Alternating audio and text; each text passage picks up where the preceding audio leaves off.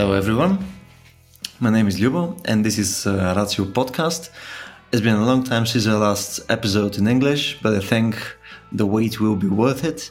Uh, today's topic is um, both genuinely interesting and uh, depressingly confounding, both for scientists and philosophers uh, since the time of René Descartes and uh, John Locke.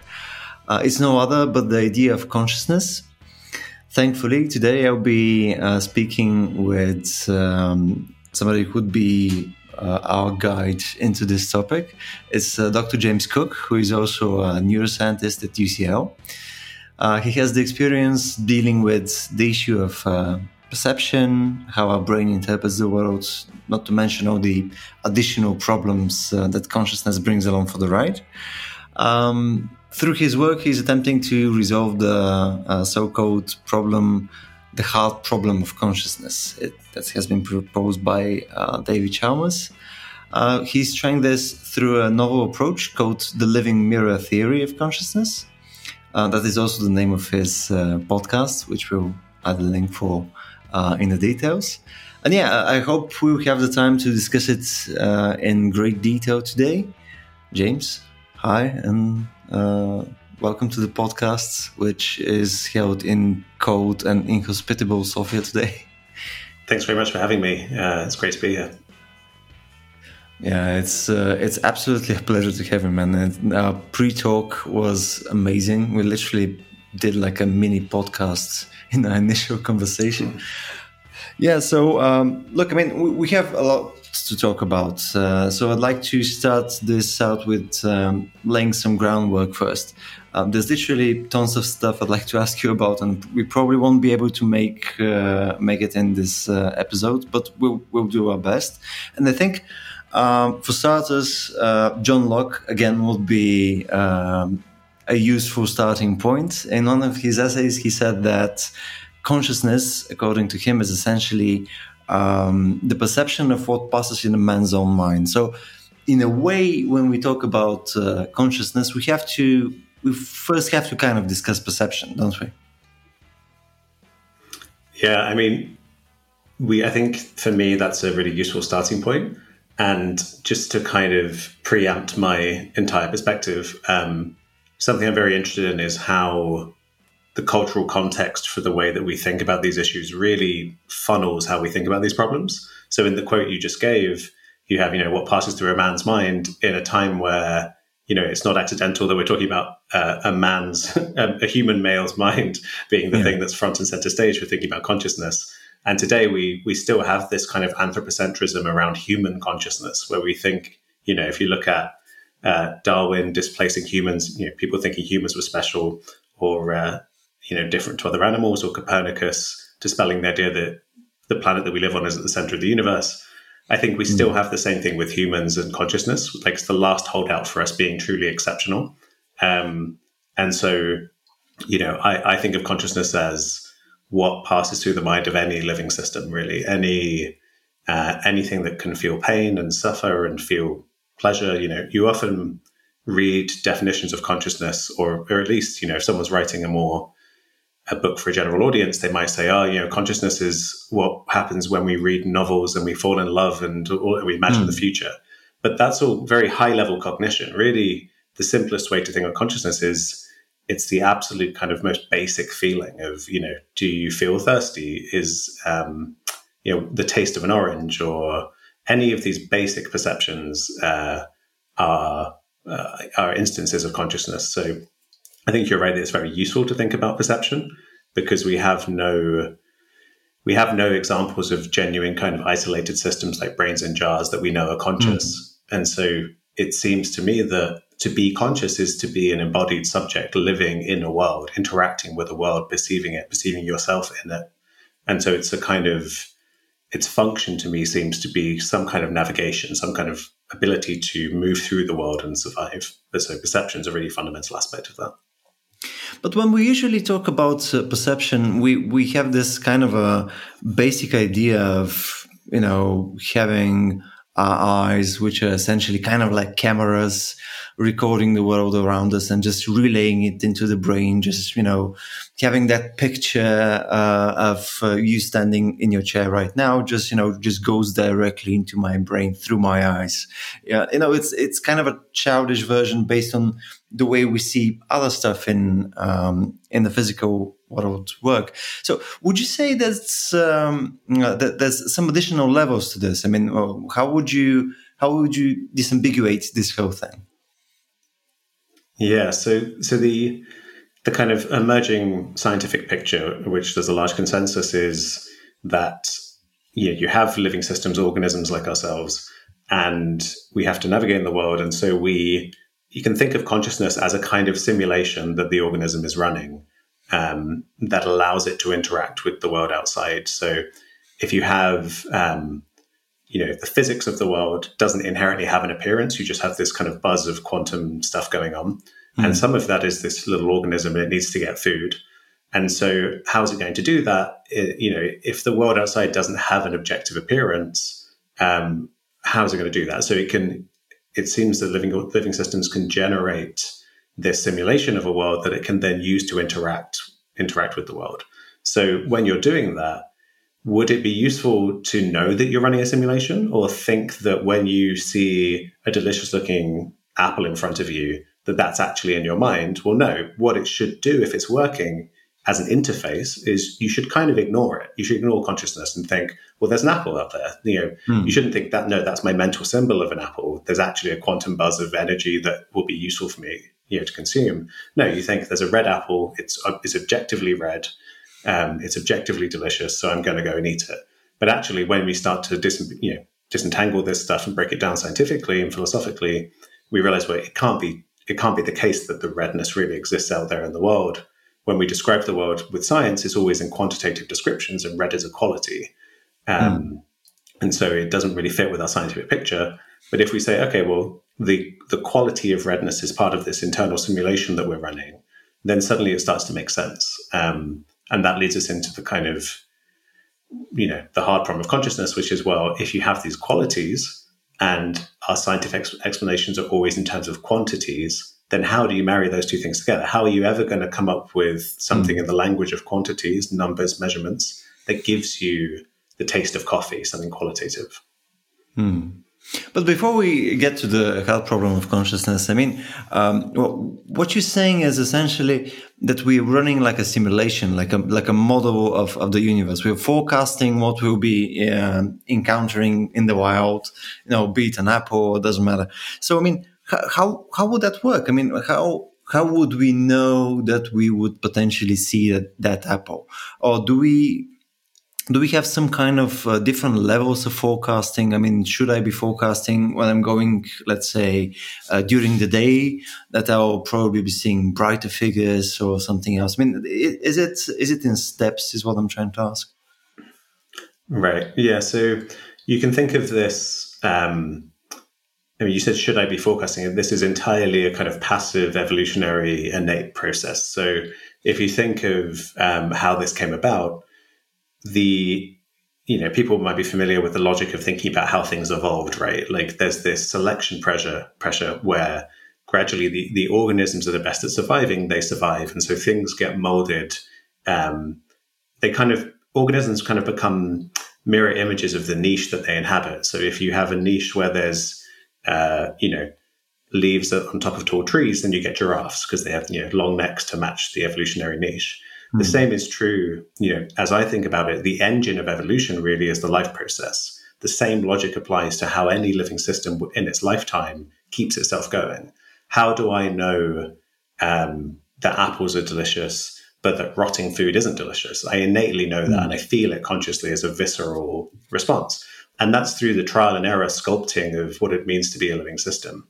Um, so there's this necessity, out of necessity, anything that can survive now they are just statistically are the ones that manage to adapt and to have these innate patterns of uh, that help to navigate the world. So the levels of, of kind of predictive uh, modeling and processing of the world around you, they emerge wherever it's useful for them to emerge. So you can imagine the first living, the first life forms bubbling up. they would have had to immediately do something like, um, you know, you imagine you just have this little membrane with some proteins in it, perhaps, and they have to make sure they're not in too hot an area. And they have to gravitate away from a hot area to and also not be too cold and just be in the right kind of temperature. They are mod- they have to kind of anticipate and model have some sensory measure of what's going on in their environment and then adapt to it. And this is the basic process of living is sensing and responding. And so they're doing some basic um, prediction to allow them to move back and forward. At what you might call a very basic level And then as we build in complexity, you get to systems like us, these multicellular, hugely complex, highly evolved organisms, and we can model, you know, hundreds of years into the future. We conduct, you know, scientific experiments and we, we try to predict. And I mean, now we're getting to a kind of more cognitive, cultural, abstract version of modeling. But it's the same thing. We're interested in our survival. We're interested in climate change and these far-reaching predictions. And then in between, you have a lot more innate responses like um, if you leave a room, uh, I, I, you know, I can develop object permanence. I can predict that hmm. you are going to continue to exist and you might come back into the room at another point. So it's really just kind of an evolutionary dynamic out of necessity. We build up whatever predictions are useful for us to survive. But the end result of perception is basically the combination of those uh, predictions with the with the objective world. So basically, uh, we, we we never have direct access to the real world in a way. So we, we're always living like in a dream and it just gets validated by outside stimuli. Right. So it, it's the way that this is often spoken about is, you know, the object out there really isn't colored. It doesn't have a colored surface. The red apple does not have red on its surface. It's that's a, a kind of an instance of qualia, a kind of a symbol, a, representation in my mind that allows me to respond to it. And then you can get into the situation where you're like, well, what is out there then? What is the the you know the world? If if red really means nothing, then maybe your perception of red is my is the equivalent of my perception of purple. And when mm. you hmm. think the sky, you say blue, but that label for you is actually brown or something. Now, the the way that I think about this, which might be slightly different to some people, is um, I believe that the this um, predictive processing, this modeling, out of necessity, it has to map onto genuine structure, genuine patterns out there in the world. So the and these patterns are complex, but if you think of if you were to run a simulation of just a purely mathematical description of, of an organism eating some rotten meat and that meat killing the organism, there's a there's a real pattern there. It's a complex pattern, but there's a pattern, and that's the kind of pattern um, that we are detecting when we consciously feel revulsion at the prospect of eating something like like rotten meat. So there's a there's real patterns um, both within consciousness and in the external world. So this kind of brings us back to feeling a bit more grounded again, where we can say it's definitely it's not going to be the case that um, you know what I call red you actually perceive as purple and that you think blue is is brown or something. I think there's a logical you know the dimensions of consciousness. There's a spectrum from blue to red that we recognize as, as hot to cold. Um, and that's not arbitrary. That's actually constrained. It has a certain pattern. And so it overlays um, on the world in, you know, and it maps onto it so we can navigate. So it's theoretically possible, I guess, they, they could be flipped that, like, you know, what I call red, you call blue, and vice versa. But mm. actually, the it's not going to it couldn't disrupt the structure the pattern. It still needs to have the same basic structure. So i think in that way we can kind of converge on realizing that we are in touch with an aspect of the world outside of ourselves. It's just a relative structural patterned aspect. It's not mm. an absolute aspect. We're not seeing anything true and absolute of itself when we see the redness of an apple but we are seeing patterns that are useful for us to navigate the world so essentially, we, we kind of seeing gradients. I mean, uh, as as the example you gave earlier with the primordial like uh, molecule, etc. So the same way that it's sensing the the heat gradients in the in the place that it's it's uh, you know moving about. Uh, in the same way, we get to see different qualities of the world around us, be it uh, in terms of temperature or something else. Right. So so I I think that actually you you and me probably do have the same perception of red for this reason. So it's not just that we have single dimensional gradients, we have multi-dimensional gradients. So the reason we say that red is a warm color and everyone kind of knows what that means, everyone agrees that red is warm and blue is cold, mm. is because it interacts with, you know, hot. If you heat up some rock, it will reflect the wavelengths of light. It will change the way the light hits your eyes so that you're receiving what we perceive as red wavelengths of, of light. So, in that way, it's not just the, um, you know, there are all these aspects of the physics of the world. The, the patterns are not just, um, you know, mapped onto this one dimensional thing of the wavelength of light. It interacts with temperature and all this other stuff. So you end up, you know, if you think of going from lightness to darkness, I actually don't think there's any way that that could be flipped. I don't think what I perceive to be what I perceive to be dark, as in black, I don't think you could perceive that to be light because of necessity, you would enter what you consider to be a light room, but it would be pitch black, and you wouldn't be able to discriminate anything. So it doesn't it doesn't hmm. make make sense. So the the kind of the the final the end point of this is to say, I guess it, in my worldview, and which I think is a very scientific worldview, everything is relational. There actually are no independently existing things. So you get into the way our minds tend to work is we like to we like to chunk the world into concepts and say, well, we know what red is. Red exists by itself. Mm. Well, what I'm saying is actually what red is is when you look at all of those intersections and say, well, it's not cold and it's not this and it's not that, and it's at this point in my relational map of existence, you perceive that as red. But you could not you could not have a mind that only had one experience. To say it was a mind that just experienced red, I don't think that makes any philosophical sense. I think it the, what we're talking about here are um, relations in the same way that we used to think individual particles existed. And then when we looked into kind of, you know, at the quantum level, we realize actually existence is a web, it's an interdependent, interactive, single web. And so it doesn't make sense to say one particle, one you know, wave function that exists without the other mm. wave functions. I think that's just the nature of our reality. Yeah, so essentially we, we perceive by exclusion in a way. But what happens when right. uh, when, when we look at uh, the world and we have we, we have a prediction and that prediction it is it isn't false but it's just not precise. I mean, let's say you, you expect to see kind of an apple in, in, in that abstract way that we say that you expect, not in, in an intentional way, but rather in that passive uh, background uh, process kind of way. And you don't see a red apple. It's kind of like a more like a yellowish apple. Uh, when those differences in expectation and you know uh, the probing of the actual world occur, what happens there? How, do we resolve these? Yeah, so I mean, first off, you have this perception, you know, is, is relatively well modeled by Bayesian inference. So with with Bayesian reasoning, you don't just take the, the evidence, you take in your prior expectation. So if you have a strong belief that, you know, if you have an orchard and you know that all the trees you planted produce red apples, and suddenly you, there's there's wavelengths that correspond to what would usually be perceived to be a green apple hitting your eye, you actually, you know, more likely because you have such a strong expectation to to kind of dis, your brain unconsciously might discount that and say, well, okay, you know, it's not saying this verbally, but the prediction might be maybe the light's hitting in a weird way, maybe it's underright, but mm. actually, you know, you'll you'll actually end up with a result where you perceive it to be more red than it is. So this seems to be the way that perception works. That we actually, um, you know, because we're we're generating this simulation, this controlled hallucination is a popular term for it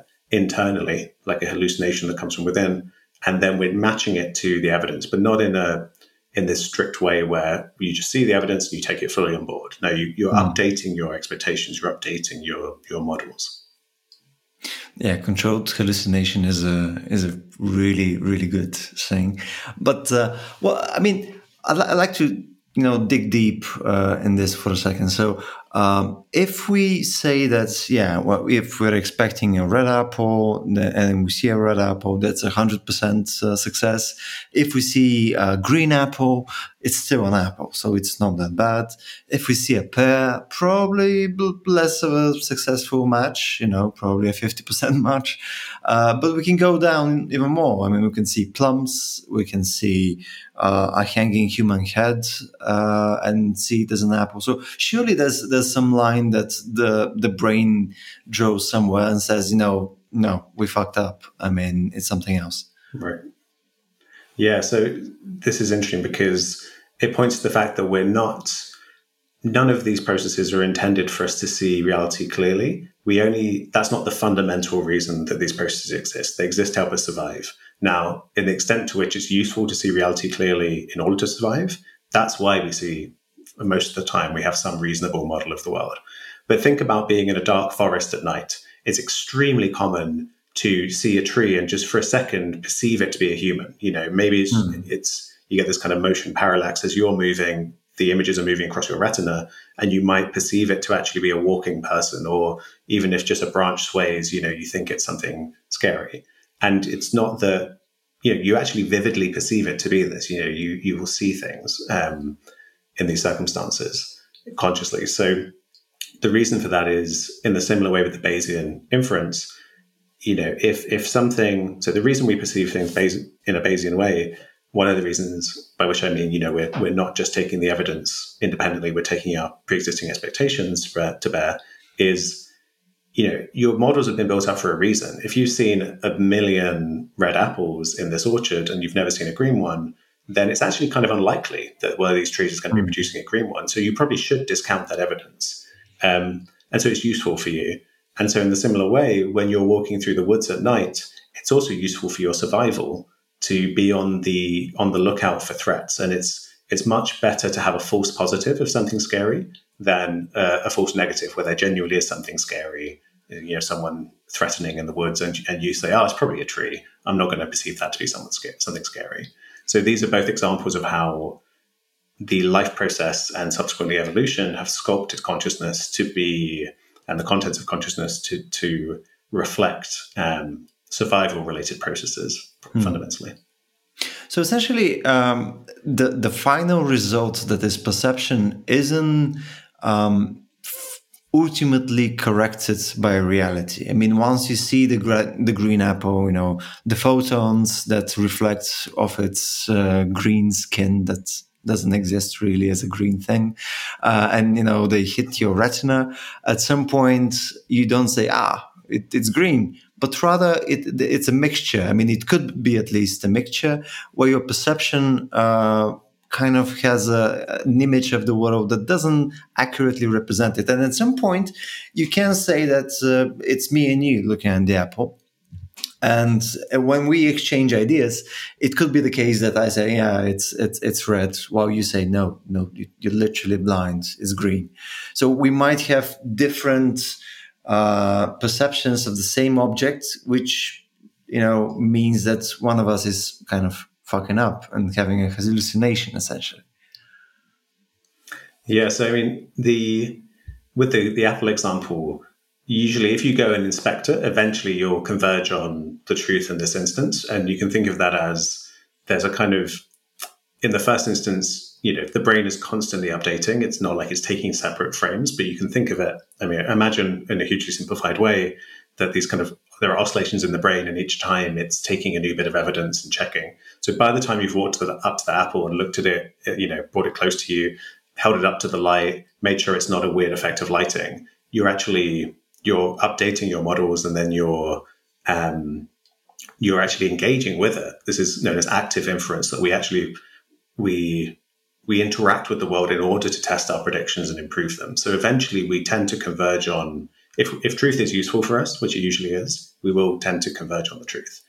But then you take something like um, a few years ago, there was this the the the dress that was either yeah I think it was black and blue and green and gold, white and gold, um, and people you know, this image online that people disagreed about. And in that instance, you have a highly artificial scenario where there's no opportunity to engage with it and see what the lighting is, see the context. It's just a flat image. So in that situation, it reveals these kind of, these truths about the brain and the mind. Um, because it's so, so highly contrived, usually we would eventually come to some consensus, although it doesn't necessarily always happen, especially with colors.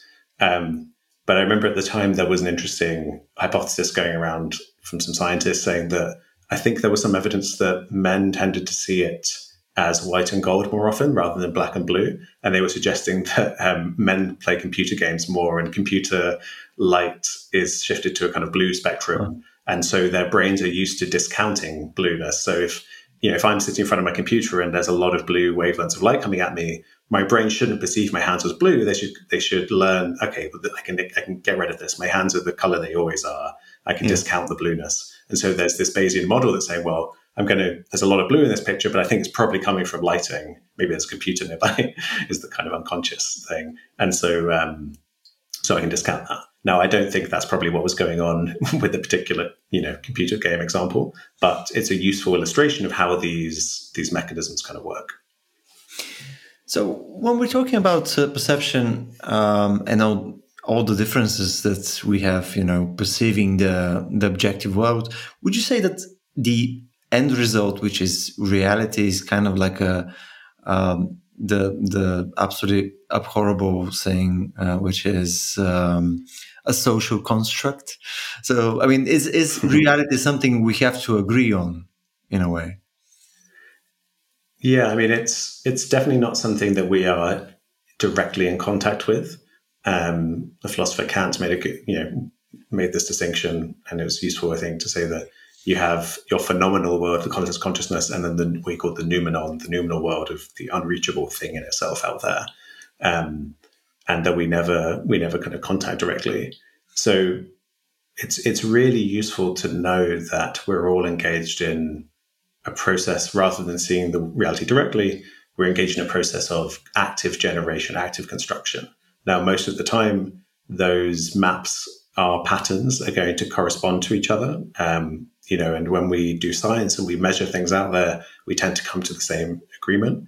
Um, and if there's someone who's delusional and they think the table is two meters long as opposed to one meter long, but you and I both think that it's one meter, generally the way we build pictures of the world is we we might at first just agree on majority that most of us think it's one meter, so it probably is. But then also, I mentioned active inference, how we actually go out and test things in the world you can almost think of science as an extension of this. We might just measure it. We might come up with what we think of as an objective way to, and again, we're not, we're still not directly contacting the thing out there, but we're having a shared experience where we, we hold up a tape measure. You read it as one meter, I read it as one meter. And if at that point we feel like it's kind of case closed. So there's, it's not just that it's pure fantasy, pure invention, and we, we live in some purely constructed thing that has no correspondence to a real world. We are embedded in some shared reality. Just because we don't contact it directly, it doesn't mean that we can't work together to to see mm-hmm. things the same way. Um, but yeah, it's useful to know because I think most of us feel in the same way we feel like the red apple, the redness exists out there in the world.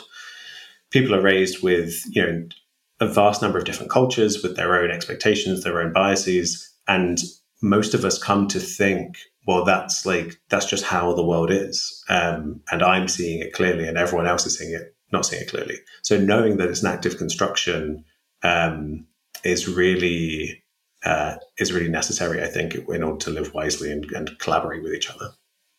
Yeah, as long as we have some basic uh, agreement on, on the building blocks of that reality. I mean, in order to agree that the table is, let's say, uh, two meters long, we need to first have an agreement of how long is a meter. And, uh, it, you know, there's, there's some basic building blocks that allow us to build uh, complex uh, complexity, essentially.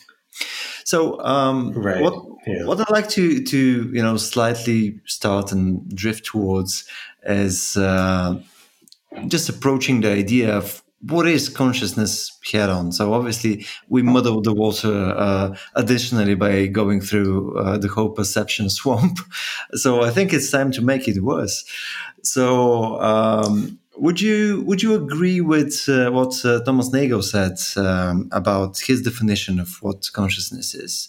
Uh, I saw that you quoted it in your in your paper as well, uh, because he has this essay we've been quoting in our podcasts and events for the last probably ten years now.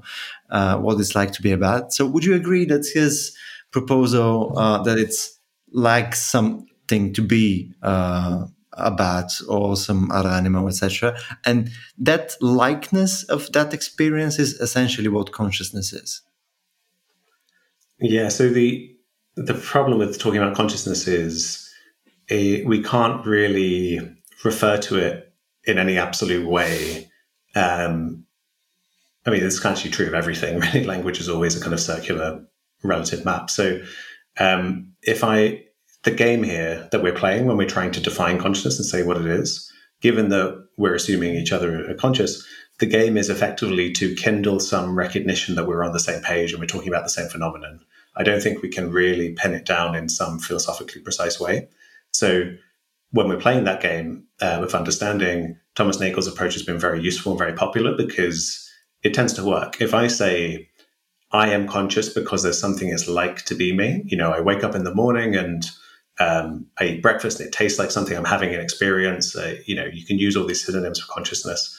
Most people feel like, okay, you're conscious. And then we say, and then there's a rock and someone kicks it and it doesn't feel pain. There's no, it has no experience of the world. There's nothing it's like to be a rock most people can think, okay, yeah, I get that. I get the rock isn't conscious and you are conscious. Now, we haven't really said what consciousness is. We've not, you know, rigorously defined it. I don't think you can really do that um, apart from gesturing towards things like it's qualitative, it's private, it's um, subjective. But again, these are, a lot of these are synonyms like subjective. So um, I think it's useful, but it's one of many approaches. You know, if you say it's qualitative experience, it's subjectivity, it's um, yeah, it's your feelings of, of feeling, you know, living in a world. All of these things gesture towards what consciousness is. Um, and I don't think we should be that anxious about the, the fact that we can't pin it down more precisely because I think it's, I don't think it's a, a lot of people have thought historically have thought of it as a kind of substance, as a thing that exists. Mm. Um, I don't think of it as a substance. I think of it as a process. And so, if you said what is running, and you observe someone running, we can again we can say, well, it's that. It's when you move in this kind of way. And if someone starts mm. hopping, you can start saying, well, that's not really running. You can try and pin it down and say it's when you're, you know, I think in like speed walking and things, right? They say running is where you, I guess, when both feet leave the ground at the same time, you can start to come up with definitions. But really, running isn't an object. It's not a substance. It's not a thing we can really pin down. It's a it's a process, a phenomenon that we can observe and we can point to. Um, and in the same way, I think consciousness is a kind of process. Hmm. So uh, when we think about consciousness right now, I mean, as as an academic like you would, uh, what are the useful, uh, let's say, frameworks in which we can think about it? I mean, there's probably one that uh, most people have heard about, at least uh, in name, um, which is uh, integrated information theory. Um, but in general, I mean, even I am kind of lost as to how how would we approach this as a framework? And to be honest, I mean, I have a bunch of questions about integrated information theory as well, even on basic definitions as what is information uh, in information theory, etc. Right. So, yeah, I mean, the problem at the moment is there's is really zero consensus about what the you know, how how consciousness relates to the physical world. Um, and again, that's not to say something different to the physical world. I think it's a process that's embodied in the operation of the physical world. But what aspects? Why isn't a rock conscious, and why are we, if we think a rock isn't conscious? Um, and so we can try to, as we talk about different theories, we can try to place them on a continuum from thinking about the fundamental physics of the world, the just the kind of the unfolding of existence that happens in rocks and planets and stars at the most fundamental basic level, and then you get um, the evolution of those physical processes into biology, and then you get systems uh, with brains. And most people thinking about brains then use kind of models of computation. And so then we're getting very far away from the actual physics, and we're saying it's something to do with these high level you know, computational powers. So on that spectrum, uh, integrated information theory, which comes from neuroscientist Giulio Tononi, is actually, you know, maybe surprisingly for neuroscientists, most neuroscientists uh, often come up with brain-based theories, unsurprisingly. Although I'm another example of a, a neuroscientist who, whose theory isn't brain-based. But for him, he, he says that um, maybe consciousness is what he calls integrated information. And in this picture, um, information is a bit of a misnomer. It's quite a misleading term. Um, and I think it was a philosopher, John Searle, wrote a paper kind of responding to this and saying, well, information is about communication. You know, when Claude Shannon defined information, it's about sending signals between two different systems, and consciousness doesn't do that. It's private, and so this led to a lot of confusion. But it's, it's in the theory, it's not really information as we think of it. So what it is is what uh, he calls intrinsic causal power. So when we're looking at the universe, we we describe physics, we describe uh, systems kind of acting on each other. But then he's saying, well, consciousness is when you know if if everything if everyone else in the world dies, if every living system dies apart from me, and I'm still here, my consciousness still exists from its own side. It still exists within me. It doesn't need you or anyone else to validate it in order for it to exist. So he uses this expression that it exists kind of for itself from its own side. And then he thinks, well, what physical systems exist for themselves from their own side? Well, those are kind of almost you can think of them as like circular self-interacting systems. Um, so if if you have a network that impacts on itself mechanistically, he thinks that maybe that's the the physical thing that corresponds to consciousness. So in brains, these are highly recurrent, highly self-interactive processes. And so he thinks maybe that's why brains he might consider highly conscious. But actually an atom interacts with itself in some in some ways. And so maybe that has a, a minimal, small level of consciousness. I take question, you know, issue with the idea of a small level of consciousness because you know consciousness you can think of as like perspective. I don't think it's possible to have a little bit of perspective you know, if you've got your eyes closed and you open them even a tiny bit, you have a full blown perspective. So I, I, take issue with that. But um, the idea here then would be that consciousness really exists at every level in existence. Wherever, wherever a system interacts with itself, has causal power, can can make a change within itself, then it's then it has consciousness.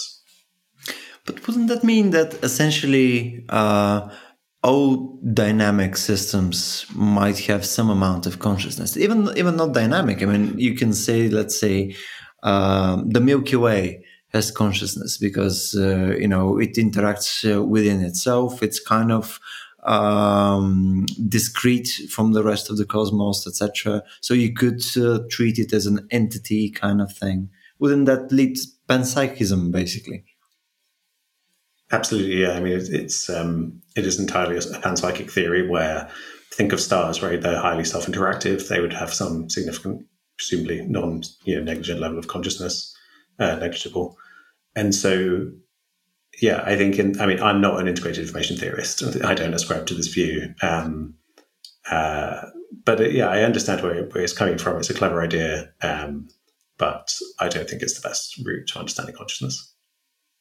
Hmm. So if we um, if we have to uh, draw a line somewhere, um, I mean, when does a conscious uh, system stop being conscious? Uh, what I mean is, let me try and phrase it a bit. Uh, let's say I am conscious. I mean, let's let's assume at least this. Uh, do I stop being conscious at some point based on some specific stimuli? Am I conscious all the time? And I don't mean in terms of uh, conscious and unconscious. Um, let's say I've been taken out uh, with some kind of uh, drug or something, but rather, do I have this continuous experience or is it, uh, let's say, dotted into some kind of blind spots or pauses, etc.? Um, can we imagine cases in which my consciousness is basically subverted or skipped or something else? Right. Um, so I think a, really important distinction to make, and this shouldn't be taken as that they're two separate things, but if we th- if we think about consciousness itself, the fact of experience, the lights being on, however you want to say it, and the contents of consciousness, what's actually going on, you know, Am I aware of the taste of an orange or am I aware of the taste of coffee? The awareness is the same thing in both cases. That's actually the fact of consciousness. You can call it core consciousness. I, I mean, I just call mm-hmm. it consciousness. And then if I want to, if I want to be specific about the contents, I'll say the contents of consciousness. Again, they're not really separate because consciousness is made up of the the contents are made up of consciousness. But um, so in this picture, you you know what we're not trying to account for all of the vast complexity in our conscious experience. We're just trying to account for why does it feel like anything? The feelingness that's common to all experience. Why is that there? Why is it not happening in the dark? Now with this view i think it's really important to realize that you know you have the organism it's running the simulation and it has again when in the same way that we're not in direct contact with the world outside of ourselves we're actually not in direct contact consciously with our, our physical organism. So when I look at my hand, in the same way that I'm not objectively seeing the orange out there in the world, I'm not objectively seeing a hand. This is also appearing in my consciousness. This is still contents of consciousness. So, and also there are, you know, our sense of our sense of self is built up of memory processes and all these highly cognitive functions. So, in my in my picture, I think while a conscious system exists, I believe it has this this canvas of awareness, this canvas of consciousness, and then into that space come different contents. So now in this picture, what happens when you go about 24 hours in a day? You wake up, you experience things, you go to sleep, say you enter deep sleep, and usually we would say there's no consciousness there. But then you dream, and even though you're not awake, you're unconscious. Yes, the terminology gets confusing. But if we say you, you're you're asleep, but you are having conscious experiences of, of, mm. of hmm. dreams. Now, what's happening in that deep sleep phase? This is something that really baffles people who, you know, neuroscientists who try and understand consciousness because they're like, the mechanism must reduce its activity at that point if they if it's going to reduce consciousness. I think that gets you into insoluble. I don't think that's the right way to think about it. I don't think there's a way you can come up with a mechanism that can vary like that. Um, but what I think does make sense and is more of an elegant solution is to say, what if the the background just the lights being on, the awareness remains, but then the self model, the simulation of the world and of yourself, just those cognitive processes go to, you know are down regulated. That's trivial. We know that can happen.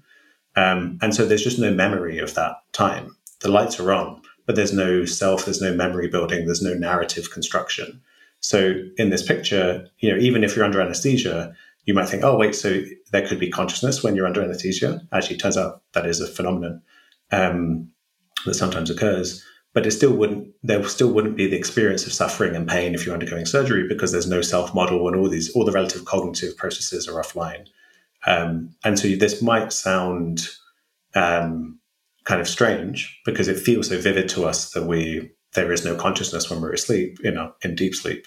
But actually, this is a long attested to thing and people who are kind of um, highly trained in contemplative practices like meditation a lot of people attest to be able to maintain awareness of this continuous consciousness throughout deep sleep. And actually um, if you if you've done basic meditative practice and if you've recognized the subjectively the, the kind of the common conscious element of every experience uh, you know what i just call consciousness but sometimes people call it non-dual consciousness because it's the thing that it's not divided amongst different things. It's just or core consciousness, just the fact of consciousness itself. Um, you know, you can do this thing where as you're falling asleep, you're feeling sleepy and it feels like consciousness is going down in some sense. But actually, you can notice that that your mind is actually kind of wide awake. The lights are still fully on, and within that canvas, there is an image of a sleepy self a sleepy mind. So I, I do this a lot where I'll be falling asleep and and I'll feel like consciousness is getting drowsy. But then I notice, well, actually, no, the drowsiness is an experience within consciousness. Consciousness is still wide awake. So once you've once you've noticed that and you can tap into it or just observe it, you know, it's not like tapping into something uh, supernatural or anything, but it's it's just a fact of the mind that you can notice. Um, suddenly, it changes your your perception around this stuff, and you realize that perhaps consciousness isn't to do with the contents. We're, we're very fixated on the self and all of this contents, mm. but it's more to do with this background, simple awareness um, phenomenon that actually might not behave the way we, we, we kind of intuit it does when we're obsessed with the self. That's uh, that, that's a lot of stuff to to address, but I'd like to um, just bring us back to the reason for my question, essentially. So, uh, if we uh, look at consciousness as something that essentially doesn't cease according to what you said. Um, would we uh, would we then imagine uh, the concept of uh, philosophical zombies as proposed by Chalmers in in the uh, in, in, his hard problem basically because and we can reiterate uh, how the hard problem works etc but let me just um, frame it if we if we can't say that there is uh, a system that can be something else than conscious and exhibit all the characteristics of a system that would be conscious, then that kind of reframes the whole problem, doesn't it? Yeah, I mean, the so in the hard problem, the way it's formally phrased, You know, it's come to take, it's come to be kind of just a synonym for the mind body problem. And then people just kind of use it as a way to say, how does experience relate to matter? But actually, the way it's kind of formally phrased is, is to say, well, you, you have, it rests on this idea of the conceivability of philosophical zombies. So what that means is, you know, a philosophical zombie, um, not to be confused with the kind of zombies from movies, is, is someone you know, if I was a philosophical zombie, what it would mean is I have no inner experience, but I'm talking to you about consciousness right now. I'm saying all the right things that would give you the impression that I have consciousness. I'm saying, oh, yeah, the taste of an orange, the taste of coffee. But actually, I'm just saying that. I'm a robot who's just saying those things and has no um, actual experience of it. And he says, well, if, if that's conceivable, then what is the magic thing? You know, what's the thing that gives me conscious and that, that kind of carbon copy of me you know that we're imagining doesn't have consciousness uh, what's the kind of magical ingre- ingredient and the reason he's saying this is he's saying well you can describe the zombie in a seemingly satisfactory way with just using third person objective scientific measurements quantitative descriptions um, you never need to invoke consciousness. So how it's just another way of saying like where does consciousness fit into this picture? I actually take it to be saying just another way of saying we don't have a good theory at the moment. You know, in the same way you could say, if an alien came to Earth and they said and they didn't have a theory of how planes flew, they could say the hard problem of planes flying is like, you know, I can conceive of a plane flying backwards. What is it? What's the magical thing that allows it to fly forwards? Um, mm. And all that says is that they don't understand how flight works. If they understood how flight works, they wouldn't find it conceivable that a Boeing could fly backwards. It just the, the aerodynamics just doesn't work. Um, so for me, I mean, this is almost kind of acid test of any theory. Is I I think consciousness is to do with survival and the life process and the kind of dynamics that I've mentioned already. Um, and to me, that gives me a satisfactory feeling of like, okay, I think I know why I'm conscious and a rock isn't conscious. I think I know why I actually suspect that fish are conscious and mammals and even down to bacteria and all living systems. I I feel it's most elegant to say they're probably conscious, um, but not a waterfall. You know, suddenly you have a, hmm. if you have a theory that can can work, then the, the zombie argument I think kind of isn't relevant anymore. Hmm.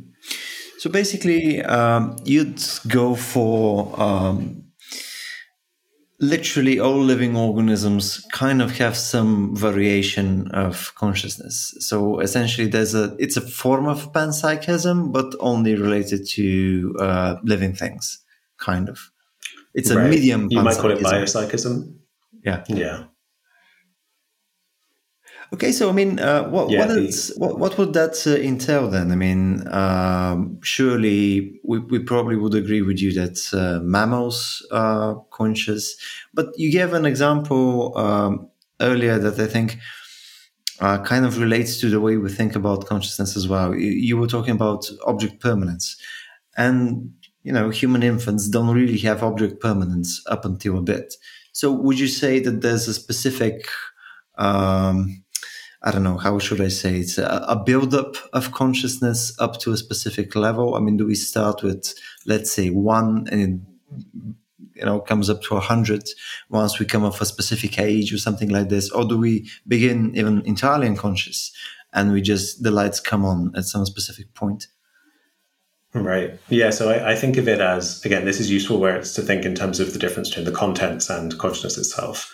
So consciousness itself, the, the lights being on, um, I think of that as almost as a kind of a flame, and you know, an unending, uh, an always burning flame that gets passed on through through reproduction and through um, through the life process. So I think, as I said, I think individual cells uh, would have an experience, but they not an experience like us. The contents would be far simpler, but it was still if you could if you could swap positions with a bacterium, uh, say something that was was kind of navigating towards the light I think it would still be as vivid an experience as this, but it would just be very simple. It would just be a, a kind of gradient of light, maybe a feeling of um, temperature regulation, which might feel quite similar to the way we feel, you know, if we feel hot and cold, but not with all the added levels of complexity of frustration that we're hot and planning about what we're going to do. All of that stuff and boredom, I don't think any of that's there. I think it's just the process of, of feeling one's way through the world. Uh, you know, again, this is the simulation thing. I think it's a myth to say that that cells and bacteria are simple reflexive machines. I think that's a kind of a myth that's existed for a long time that doesn't fit the science. They're incredibly complex, largely autonomous systems that are somehow coupled to the world outside themselves. They navigate around it. They do all these complex things. So I think the I think feeling exists. You know, feeling and having conscious experiences is another way of talking about this modeling process. I'm saying, you know, you can describe it from the outside as um, without invoking consciousness. Say they, they're building internal models, they have a kind of simulation they're running. But actually, eventually you realize, well, actually, I am talking about the same thing as consciousness. I'm accounting for why I, as a living system, have have feelings, you know, use them, why they're coupled to my survival, right? Like uh, what a lot of theories of consciousness fail to um, to acknowledge is is the deeply survival related nature of the contents of consciousness. Again, like fear of death, you know, that you consciously feel revulsion at rotting food, the deliciousness of tasty food. All of this is coupled to our metabolism and our life process. Um, and so, to me, it's it's that's the level at which I, I kind of place it. And again, the relevance of the hard problem here is, I find the hard problem kind of very convincing when you think about the alternative. Um, well, on one extreme, you have panpsychism as an alternative, where you just say consciousness exists for its for itself fundamentally. We don't have to really come up with a theory about it. It's just there at the bottom. The other extreme is to say it evolved, probably with nervous systems is the common thing. And then you get into the relevance of the hard problem where you say, well, if if we're thinking about brains that and we're thinking about them as computers that do kind of symbol processing, you know, like a um, they're a symbolic representation manipulation machine like a computer, then precisely what um, combination of, of of operations makes experience happen. And that's the kind of that's the hard problem disconnect is like there's really nothing you could say, you know, well if you if you do this logical process, then suddenly it tastes coffee, you know, if you're building a robot. Hmm. Um, I'm quite convinced that there's really no solution that takes that form where you're thinking of as a brain as, as this thing that's really separate from the external world. It's inside the organism, it's a computational system. I think that's a dead end. Um, and a lot of people recognize that there doesn't seem to it seems to be a philosophical dead end. Philosophers tend to, you know, the, the popularity of the hard problem is because people are, don't see how this can be resolved. For me, I think it's different than saying this kind of highly abstract representational system that's like a computer is one thing, but to say actually consciousness exists where you have real embodied organisms, which again, remember that we are the same thing as the rest of reality. We are like bubbles where reality is folded in on itself. And so we genuinely exist and we are embedded and interacting with the rest of the universe. And in that circumstance, it makes sense to me that that accounts for why it's just that's the place at which consciousness exists. Um, you don't get into these philosophical problems because the, the problems arise where you say, well, I don't want to say a bacteria is conscious, but it has the same, it senses, it responds. Um, you mm. know, I don't, maybe I don't want to say, in the past, people didn't want to say that other mammals were conscious. And then suddenly, well, what's the magic trick that turns you know a dog's brain, which is very similar to mine, um, not not just mine, but other humans as well. Um, what's the magic trick that makes my brain conscious and not a dog brain, or take it down to fish or whatever is the organism you think is unconscious? Insects, you know, a lot of people think are unconscious, um, and that's where you get into into insoluble problems. And whilst it, it this perspective brings us pills to swallow that might be slightly difficult. You know, most people find it jarring to think that all life might be conscious. Um, they might find it strange to imagine that the lights are on. There's some level of, of awareness when they don't remember it when they're asleep. But to me, these are not impossible. These are not actually that implausible. You know, there's nothing in physics, in, in there's literally nothing in science that tells us this can't be true. This can't be the way nature is. And nature's extremely weird, right? we know this. This is part of the joy of science is realizing there are fewer human cells in my body than there are bacterial cells.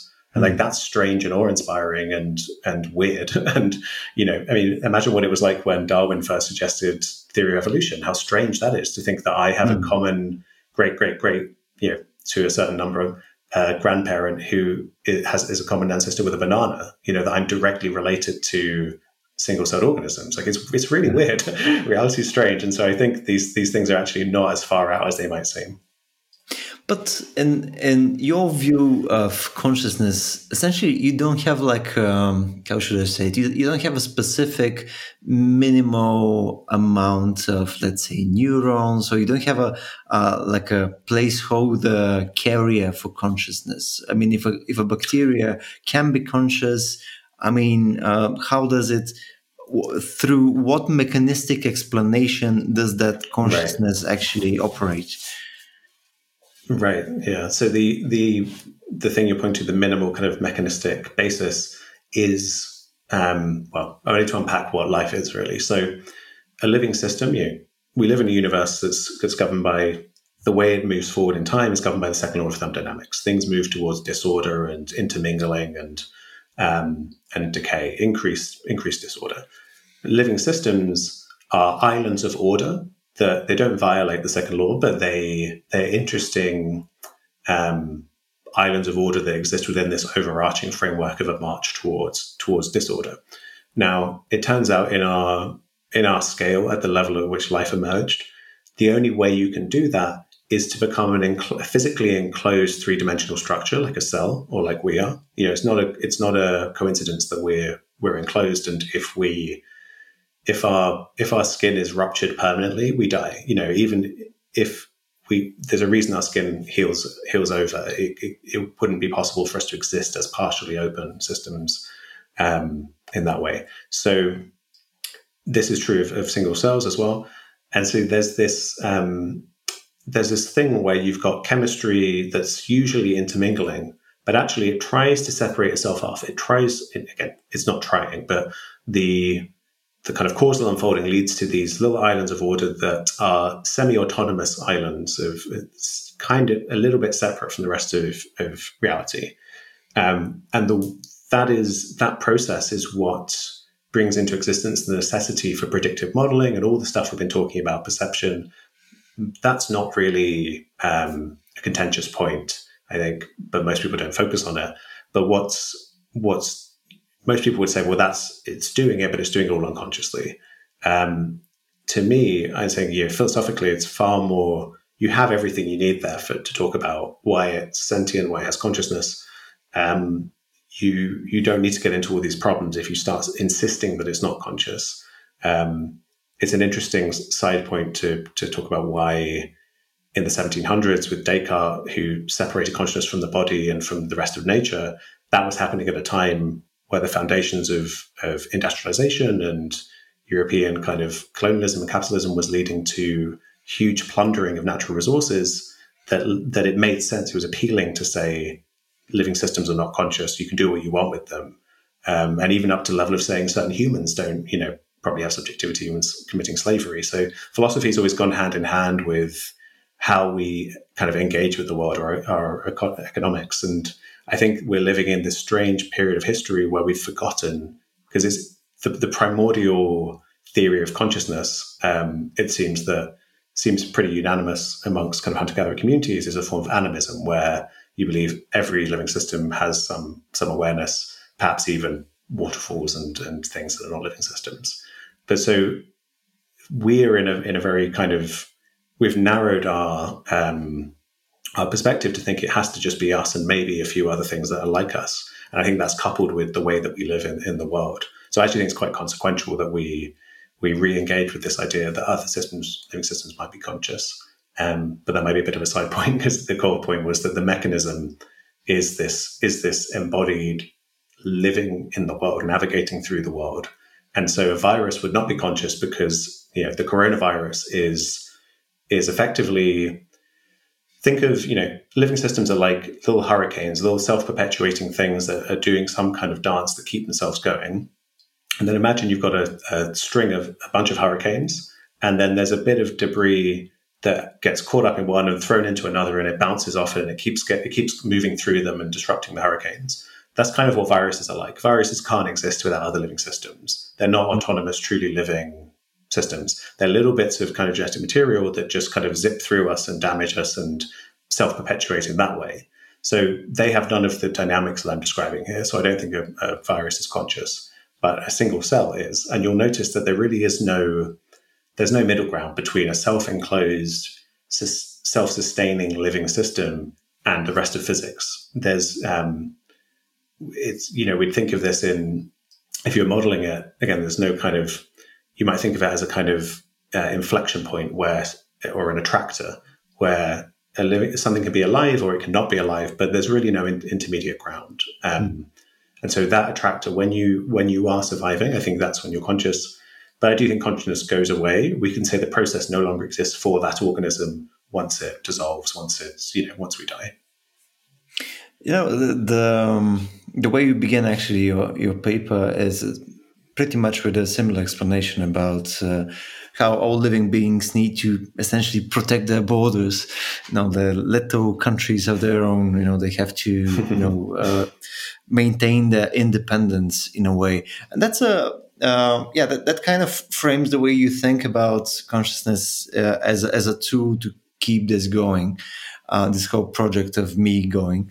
Uh, but how would you differentiate it from IIT as a uh, as a follow up to all the other issues that uh, arise from this? I mean, uh, what would you say it um, it helps resolve? I mean, obviously, we passed through the point about panpsychism. Okay, we agreed that it's more of a biocentristic type of thing. But what other uh, other points does it does it approach better in your in your point of view? Yeah, I mean, I think with um, you know that you can come to a synthesis of these two perspectives really with IIT and and uh, this biopsychic living mirror view, um, which is to say that the kinds of living systems I've been talking about um, are self-creating. That so there's this theory of autopoiesis, which is self-creation um, in living systems, and we have to have this circular logic where um, everything that I'm made of, all the instructions come from within me, and they're all built from from within. Um, and so, any if if my perspective is correct, then actually any system that can be conscious will have to be highly integrated. It will have to have a very high level of, in, of integrated information. So, in that picture, you can say integrated information is associated with consciousness, but it's just not causally well. It's causally involved as a foundation, but it's not the fact that it is consciousness in the way that Tononi is suggesting. Um, now, with panpsychic views, I mean, what I think is a useful exercise is with consciousness, we are not going, because it can't be directly observed, we are never going to know for a 100% fact that dogs are conscious or even that you're conscious. You know, I, I genuinely can't escape. I can never know anything other than that I'm conscious um, directly. Now, I don't think we have to be freaked out by that and go into kind of solipsistic void, but we're always going to have to just come to some agreement of how we see the, this this picture. So rather than just saying I'm right, I'd like to kind of take a moment to to talk about what kind of probabilities of different things being being right. So in the middle, you have my picture where it's it's to do with with being alive and all this visceral kind of processes of being a living organism, and I'm quite sympathetic to some forms of panpsychism. There was a philosopher called Alfred North Whitehead uh, who worked with Bertrand Russell, and he used the term like pan experientialism. But he um, he's got an interesting framework where it's a kind of a form of panpsychism, but he would say the things that are conscious are what he called actual entities. Now, a, it's a very complex system. I won't go into it here, but um, you, you could reconcile a form of panpsychism with my theory to say, well, um, living systems are the actual the only actual entities that exist that can be conscious. Everything else is a kind of a quantum flux of you know things collapsing and you know, existing in probability clouds of wave functions before they collapse. But for us, we really um, we we have an actuality. Uh, so there's a way to talk about this that reconciles with the form of panpsychism because most panpsychists um, don't think that everything is conscious in the sense that they don't think a cup aggregates to have its own subjective experience. They don't. Most panpsychists don't think that a cup is like a useful actual entity, um, but maybe an atom is, maybe a living system is. So you could synthesize them in that way. Uh, and then the other extreme, I think it's really necessary to reckon with the embodied nature of consciousness, that it's really to do with the living organism. And if one wanted, if you didn't like the idea of uh, the idea of biopsychism and that maybe consciousness exists when you're asleep, you could go down a kind of a brain based route. Antonio Damasio has done great work in this kind of perspective where he would say it's the life process is necessary, but then consciousness exists where you have um, brains that what he calls can construct images, can map out what's going on in the body and the environment, and then can do this kind of recursive, complex task of relating that back to the organism, to the sense of self. Um, and so then you get these clever brains that somehow bring into existence this simulation um, through this very complex process with, that, that does require nervous systems. So if you if you wanted to go that way, that's another. You know, there's a spectrum here where you can really you can go all the way from panpsychism to a, a very mainstream neuroscientific view. Um, there's like a common thread that runs you know, from my theory to both of these. So it's not like um, you know there are some theories where it's I guess IIT might be an example of this where it's like kind of take it or leave it. There's not really a way of saying um, only brains are integrated in a way that's conscious and actually nothing else is. But my, my one I'm saying here, if it's it can be depending on your uh, different people might come to have different um, intuitions around this, and ultimately, we do need to bring our intuitions to bear when we're thinking about consciousness. Um, but I think it's useful that it can be it's flexible enough to, to kind of span that spectrum. Well, well one thing I um, I couldn't exactly uh, picture in your in your perspective is. Um, isn't it kind of an artificial line uh, when we're talking about uh, biological life as opposed to, let's say, um, some kind of uh, artificial intelligence.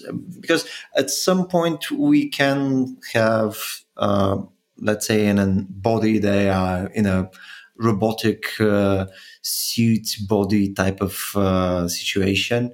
I mean, it will be an agent of itself in a way. It will be uh, tasked with keeping its uh, itself consistent and you know not disembodied at some point. You know, it will definitely try and take over and destroy us, etc. But, but, my point is, uh, it would have the same incentive as living organisms made out of flesh and bone and snot, etc. But it will just be based with other stuff, you know, it'll be metal, silicon, etc. So essentially, just the components will be made of other stuff, but it wouldn't have uh, uh, a different kind of uh, prerogative.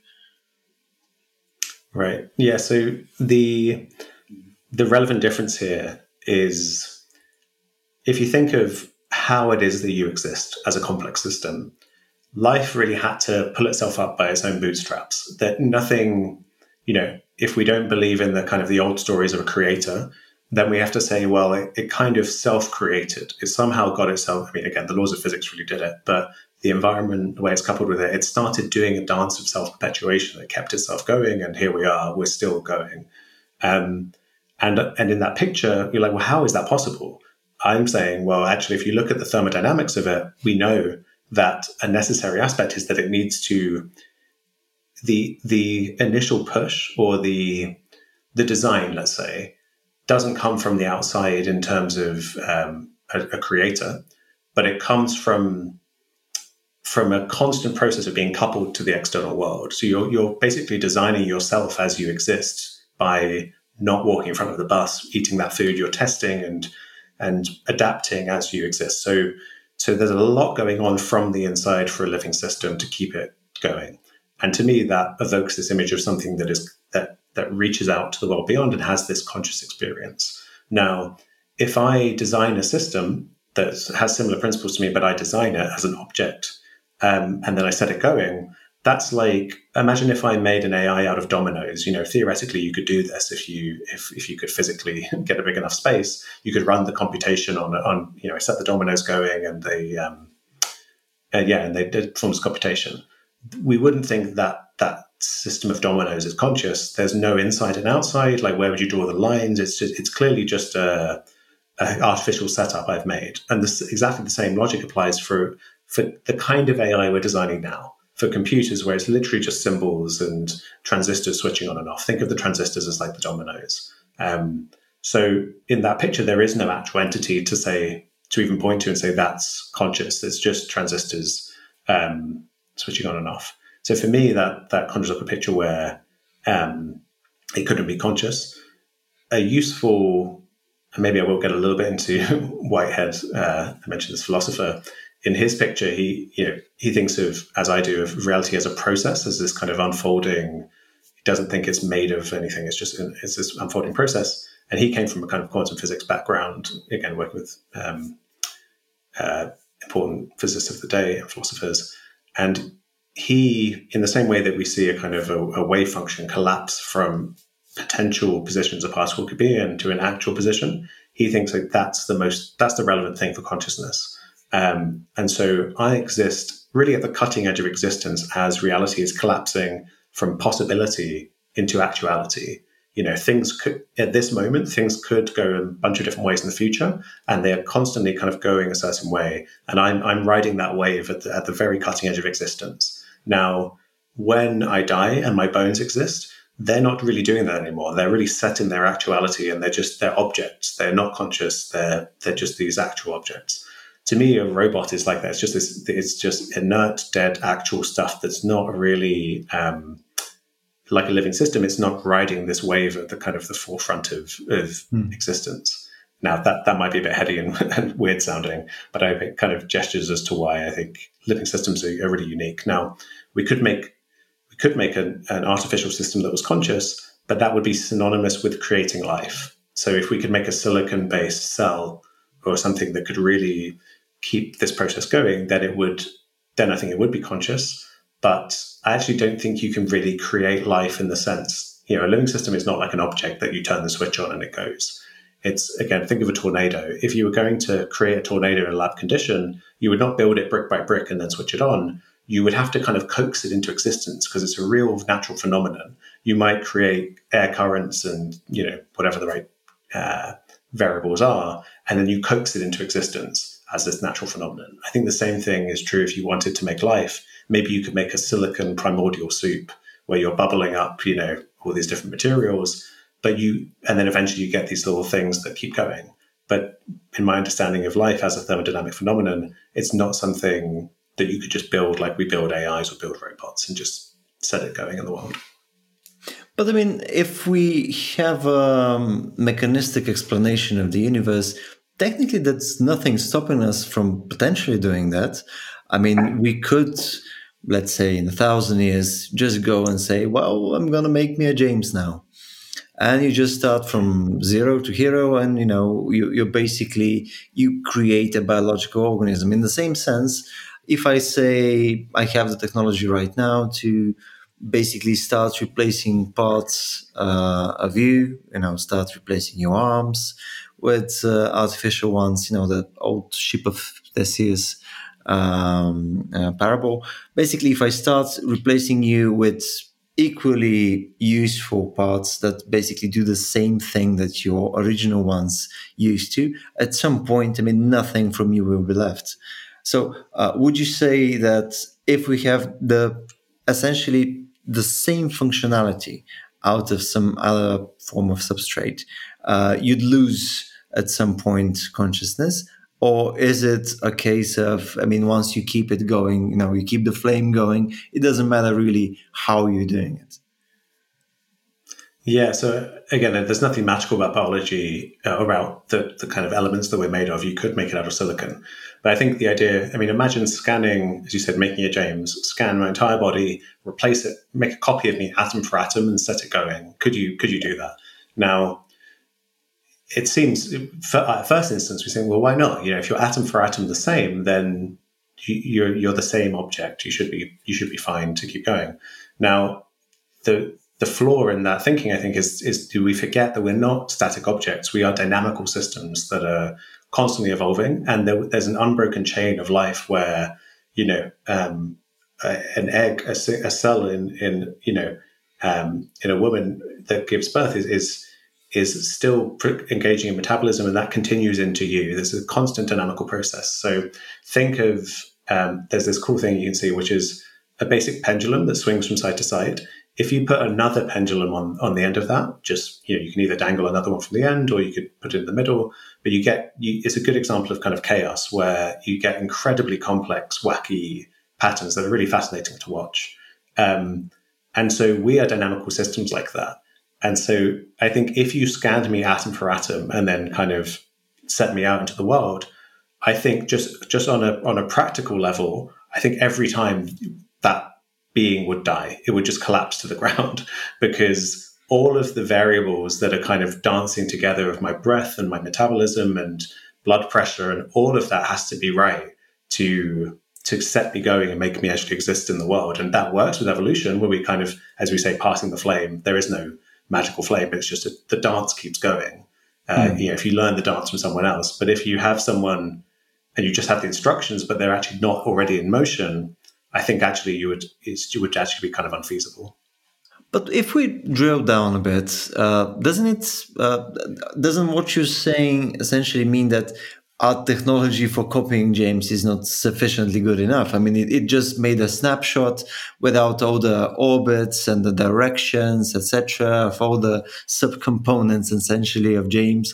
So if I actually had the information for this, I mean, if I can map a system not only statically but also in terms of uh, its directionalities, uh, uh, etc., essentially have that spark plug of life that uh, says, okay, I mean, obviously there's going to be a neuron that's going to just fire. That's going to be the thing that's going to be happening with a guy that just shows up and doesn't fall on his face. So, isn't it again a question of uh, sufficiently advanced technology for us to be able to build this? Yeah, I mean, I would agree with that. That if, if you if you could somehow have a technology that at the at the moment that you switched on would push all of the blood, you know, give it the right pressure and move it in the right direction and and turn on the, the neurons. Like I don't know how you would do that in this kind of invasive way, but if you could somehow do that, I suspect that's outside of our technological ability. But absolutely, I mean, at that point you are you've you've put in all the relevant variables. But I think the the interesting point here is to that it reminds us that we are dynamic systems. We're in motion. We're not static objects. Um, mm. And AI and um, robots, we build them as static objects. And I think that's a big difference. When, when we're talking about dynamics, uh, I have one particular issue specifically both with your theory and IIT, which uh, it, relates to different parts, but it's kind of uh, one one problem, and it's the the case of the time scale in which we are analyzing consciousness. So, in terms of IIT, it's basically the time scale of integration. I mean, in what kind of, let's say, if the information is integrated within nanoseconds or minutes or years or decades, etc. Uh, I mean, does that matter for uh, consciousness? And in the same sense, in your theory, um, does it? Uh, how should I say it? Um, does it matter? Does the time scale matter in terms of maintaining uh, the worldly autonomy? So, I mean, again, with the example of the ship of Theseus, uh, is it does it matter that we lose some molecules, etc., you know, from uh, from our skin, etc., ever so slowly, so we don't even notice if if it happened like ten times quicker or hundred times quicker, or you know, a bajillion times quicker. I mean, obviously that would uh, that would have some. Um, some value, some notability for our conscious experience. So my point in both of those uh, uh, theories is does timescale play a crucial role, and do we know how crucial of a role?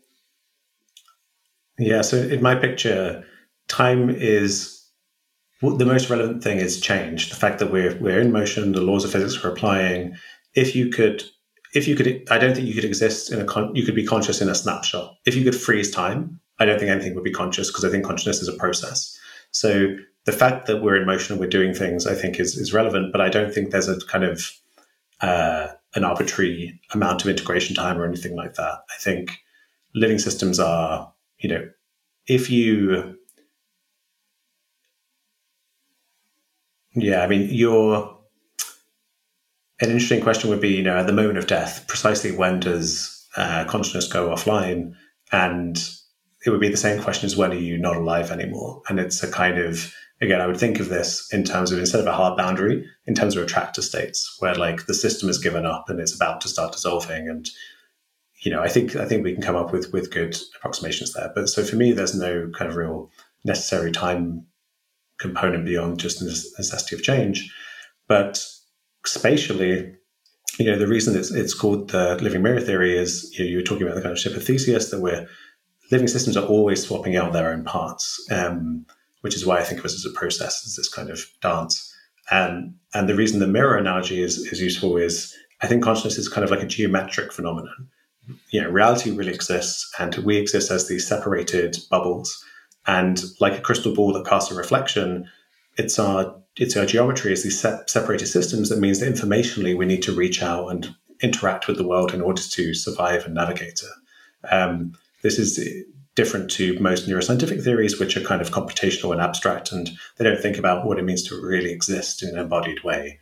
Uh, so it's not the actual components that make you up; it's more the geometry, the pattern that exists in, in reality that's relevant. So essentially, um, it doesn't matter if, let's say, I swap fifty percent of my content in some kind of magical way every minute, as long as my the the bounding of my body remains the same. So the, the, the speed at which this this happens is not relevant in this way of thinking. Exactly. You could you could swap out if it's technologically possible. You could change it every moment. There's the components are just components. They're really not. Um, they're, they're not contributing directly to the phenomenon. The phenomenon exists at the scale of the entire organism. Hmm. Cool. Jesus, James, it's it's been an hour and twenty minutes already, and I have a bunch of more stuff. That's uh, I'm not sure how how this will go. We have to do another uh, conversation sometime. Yes, I think I think we have a bunch of other topics, but it, we need to we need to probably address them in a separate conversation. It's um, I, I, really want to talk to you about uh, psychedelics, as I know you've been interested in in that topic as well. Uh, there's also a bunch of uh, things to say about ethics and the implications of the different kinds of theories, etc., um, based on um, uh, you know how we should base our uh, value judgments, you know how we should prioritize uh, stuff in healthcare, etc. I mean, uh, do we need a new form of even morality when we're talking about uh, the different kinds of uh, um, emerging of consciousness, you know, depending on the different kinds of uh, schools of thought. So there's a bunch of other stuff we can uh, delve into, and if you if you're interested in it, I'd be I'd be absolutely flattered to do another conversation with you. Uh, yeah, that that sounds great. I and I can I can end on a on a a thing that would I guess kind of briefly outline my position on both of those things, which is that cool. With psychedelics and meditation, um, they both have the ability to lead us into uh, you know, I mentioned earlier that the self is kind of more just contents of consciousness rather than something that really exists in a solid way. It can lead us into seeing that. And when we see that and we realize we're not a separate self, really, we feel a sense of, of interconnectedness with the rest of existence. We realize that we're physically continuous. You know, I've, I've been precise. I've been insisting on saying we're semi-autonomous. We we try to be separate, but we're not really as living systems. We really are phenomena exist within reality. And so this is often described as a kind of unitive perspective, where you know the oneness of your universe, you feel it subjectively. Um, and from that perspective, you know, you mentioned ethics. A lot of ethical implications exist. You know, I mean, we see this in the world's religions. This is a kind of uh, a philosophy that pops up again and again and leads us when we when we feel a sense that of, of not being so self-concerned, we feel a sense of compassion and empathy and desire to care for others and elevate the general flourishing of the unfolding of existence. So I think here there's a kind of a unified framework um, that's naturalistic, fits with science, um, is ethical, it gives gives a kind of ethical framework.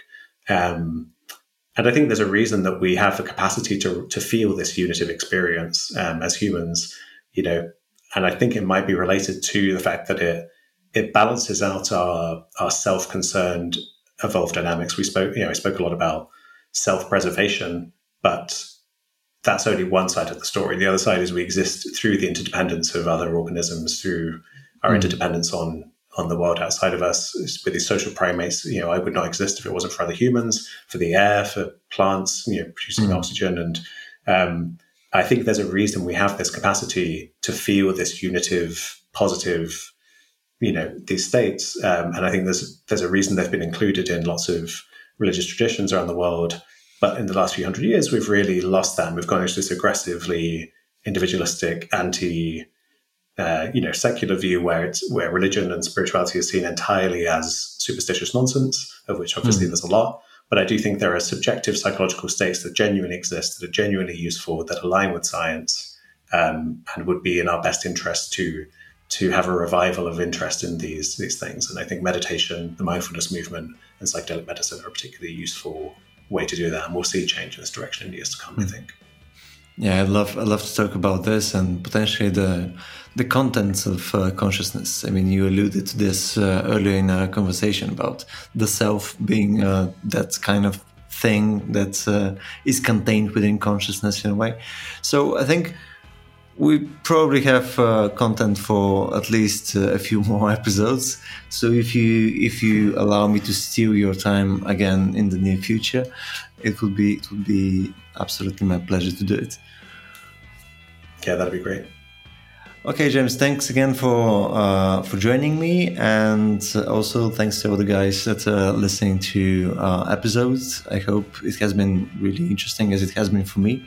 Um, for this episode, I prepared a bajillion points to discuss, and I really felt like I was at school again. It was really awesome stuff. James is a is an excellent communicator, as you probably all heard. Uh, again, thank you all for listening, and um, if you enjoy what we're doing, you can always go and support us. We're using mainly Patreon. You can go to patreon.com slash ratiobg. Thanks again, James, and catch you again next time. Yeah, thanks. It's been really fun.